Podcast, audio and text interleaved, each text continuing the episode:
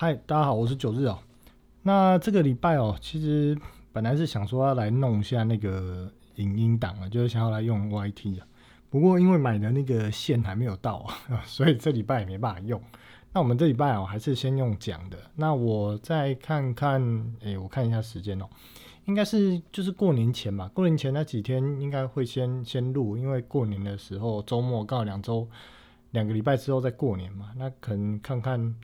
二六二七那时候设备有没有用好？也许可以来试试看，来去做一些简报啊，再加上这个呃画面的部分哦，来去在 YT 来去做呈现。那过去两周有蛮多重要的一个事件哦，那基本上今天就来简单的解读一下，因为呃语音的部分哦，这只有音效部分哦，讲太复杂也真的是听不太懂。那首先几个重点哦，第一个重点就是过去两周这个十年期公债殖利率有飙升。那我们之前有讲过嘛，十年期公债殖利率它其实是攸关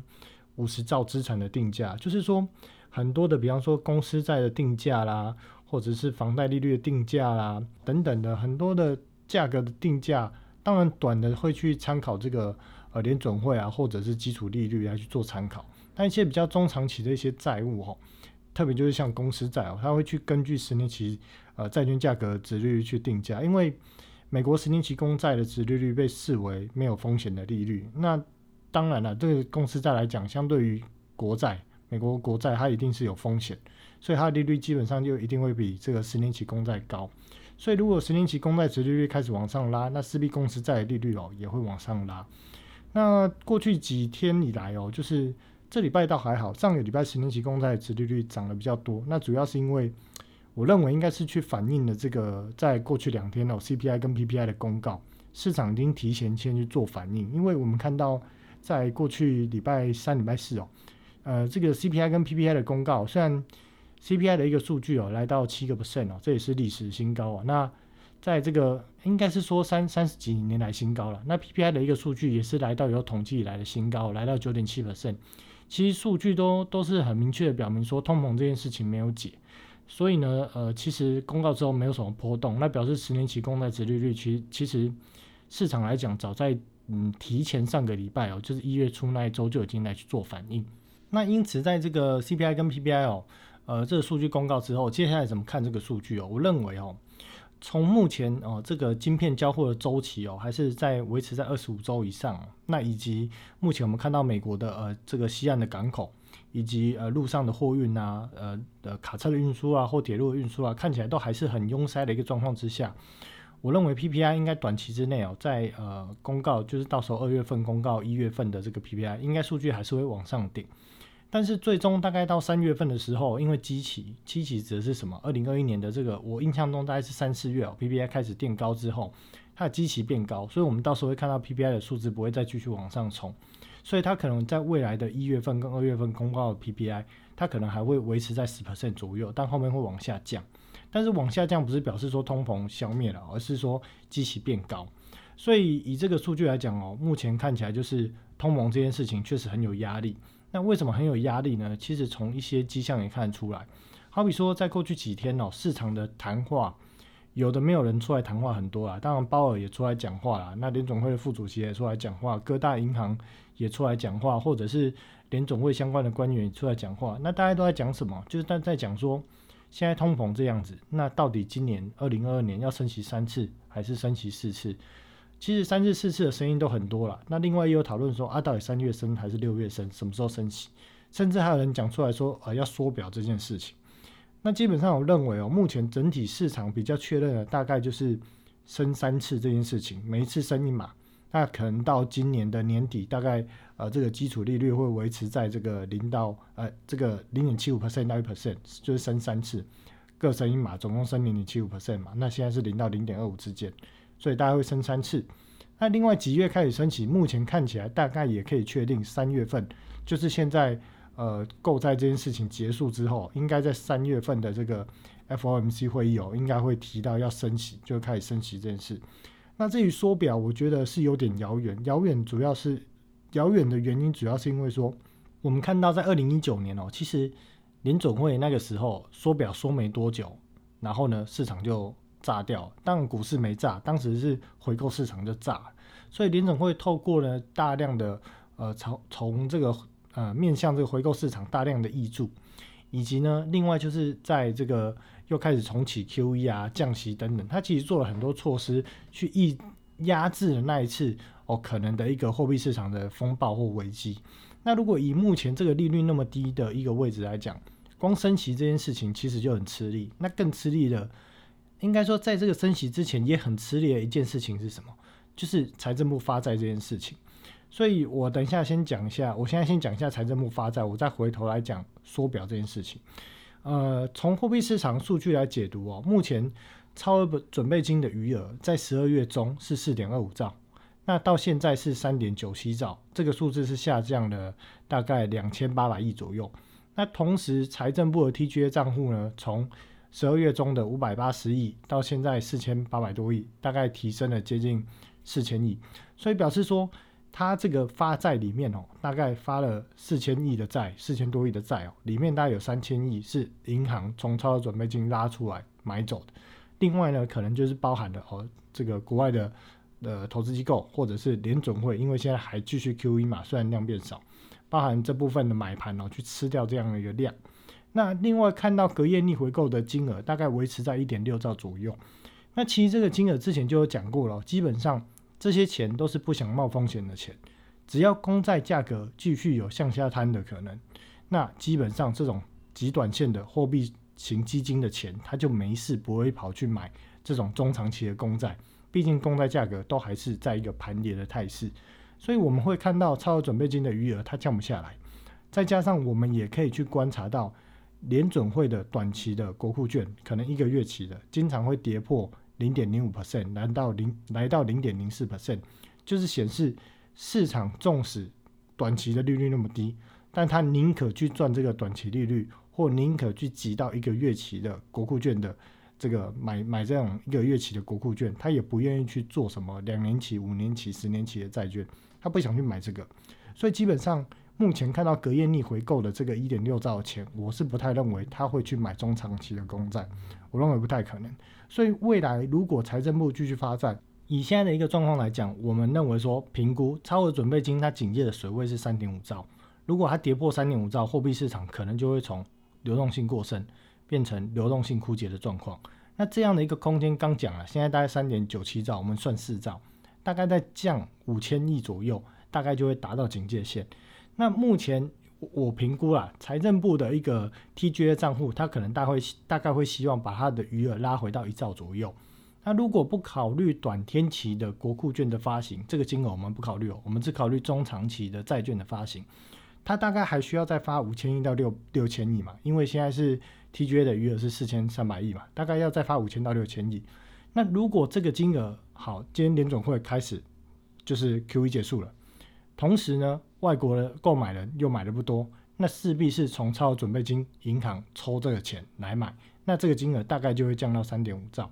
所以如果降到那个时间点，会不会出现问题，就是非常非常的关键了，就是呃可能是亮红灯的那种关键的一个呃关键的一个观察的一个时间点。那另外短期我们看这个收发利率哦，大概回购市场前一 percent 的这个收发利率，它目前还没有看到很异常的负数，大概就是维持在。零 percent 到负零点零一 percent，所以基本上虽然维持在零就是一件很异常的事啊，但是如果长期都是这样子的异常，其实零到负零点零一 percent 其实也不是什么太异常的数字，除非它又出现什么负零点零四、负零点零五，甚至负更大的数字，才可以去揣测说可能这个呃回购市场里面的这种借钱借最高的这种对冲基金，它可能快速的要解杠杆。可目前，纵使十年期公债利率拉升那么快，还是没有看到这种要解杠杆迹象。那回过头来讲，刚刚讲说，呃，缩减购债的，呃，应该说缩表这件事情，缩表这件事情，基本上我认为是有点看得到，但是吃不到。主要是因为说，现在货币市场里面的钱，如果在财政部大举发债之下，它其实已经不够。然后如果又要升息，势必在市场里面的基金，它的杠杆没有办法开那么高，它又要解杠杆，两个力道加起来的话，基本上我认为是等不到缩表这个时间点，股票市场大概就会有比较明显的回落。所以整体我们看到过去几天的股市的一个波动哦，其实是源自于市场预期升息的时间会确定提前来到今年的三月份，可能就会开始升息。好，那另外第二个重点哦，呃，就是在这个台积电法说会的内容，那它公告了这个第四季的一个营收，那基本上它营收哦是达到了第四季哦，就去年二一年的第四季。营收来到了一百五十七点四亿美金，那其实这个是高于原先猜测预估的，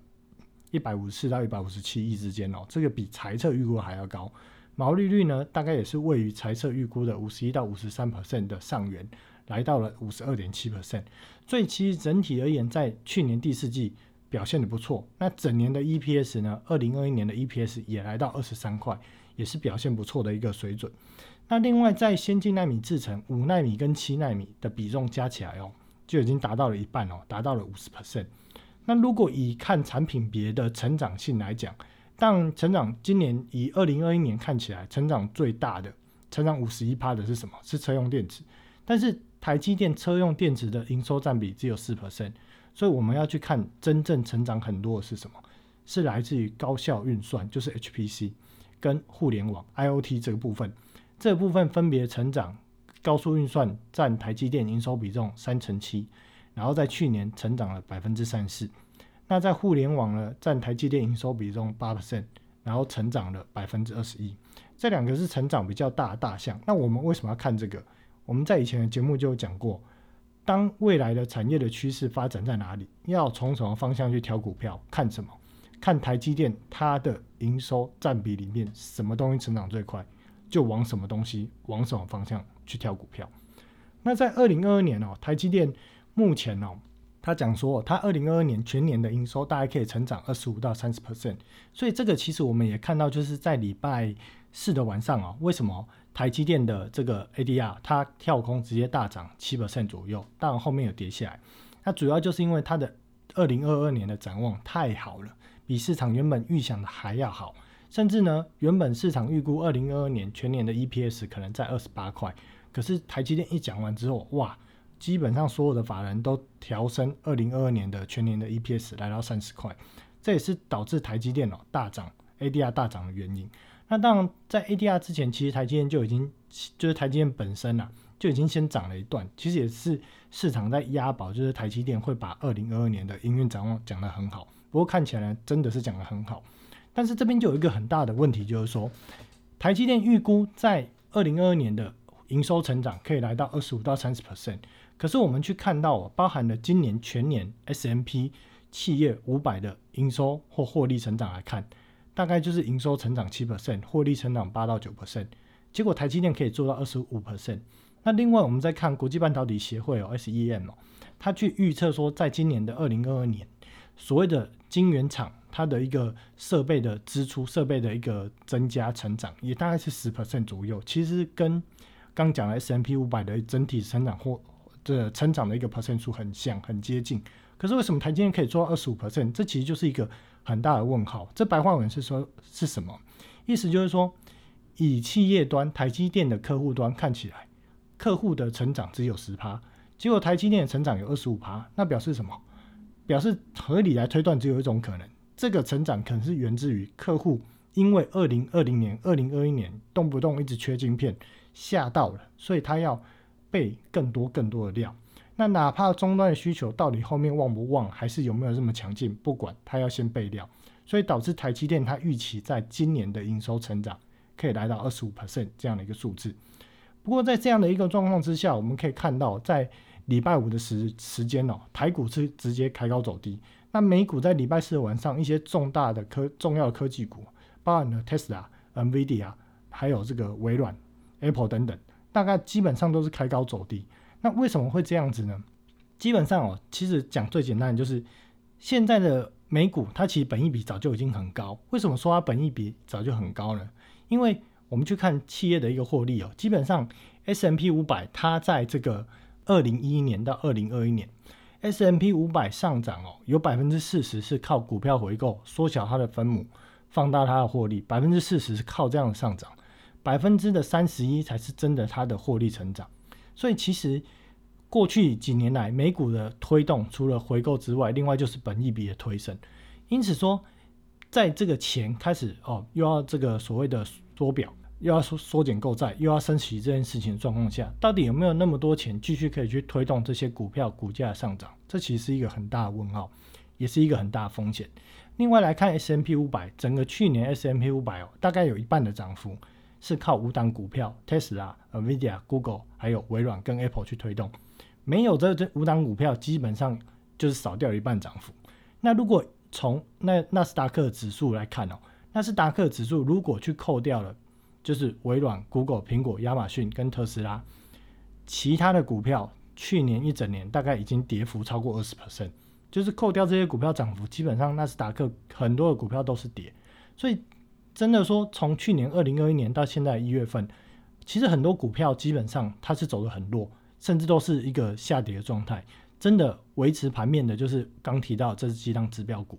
那如果我们看到短期间哦，在这个礼拜开始，这些科技股都开始做盘头，开始震荡走弱的一个状况下。如果这些指标科技股都走弱，那基本上美股短线上至少会有一波修正。那这修正到底是源自于哦，只是短线上修正，还是可能是波段修正？我们就要继续观察货币市场有没有状况。不过以目前时间点来看，如果市场预估三月份会开始升息，那基本上短时间内哦，科技类股应该会有一波修正。我认为这个几率是蛮大。那至于过程中会不会修一修？修到变成连货币市场都出问题，这个就是我们后面啊要持续去观察的一个重点。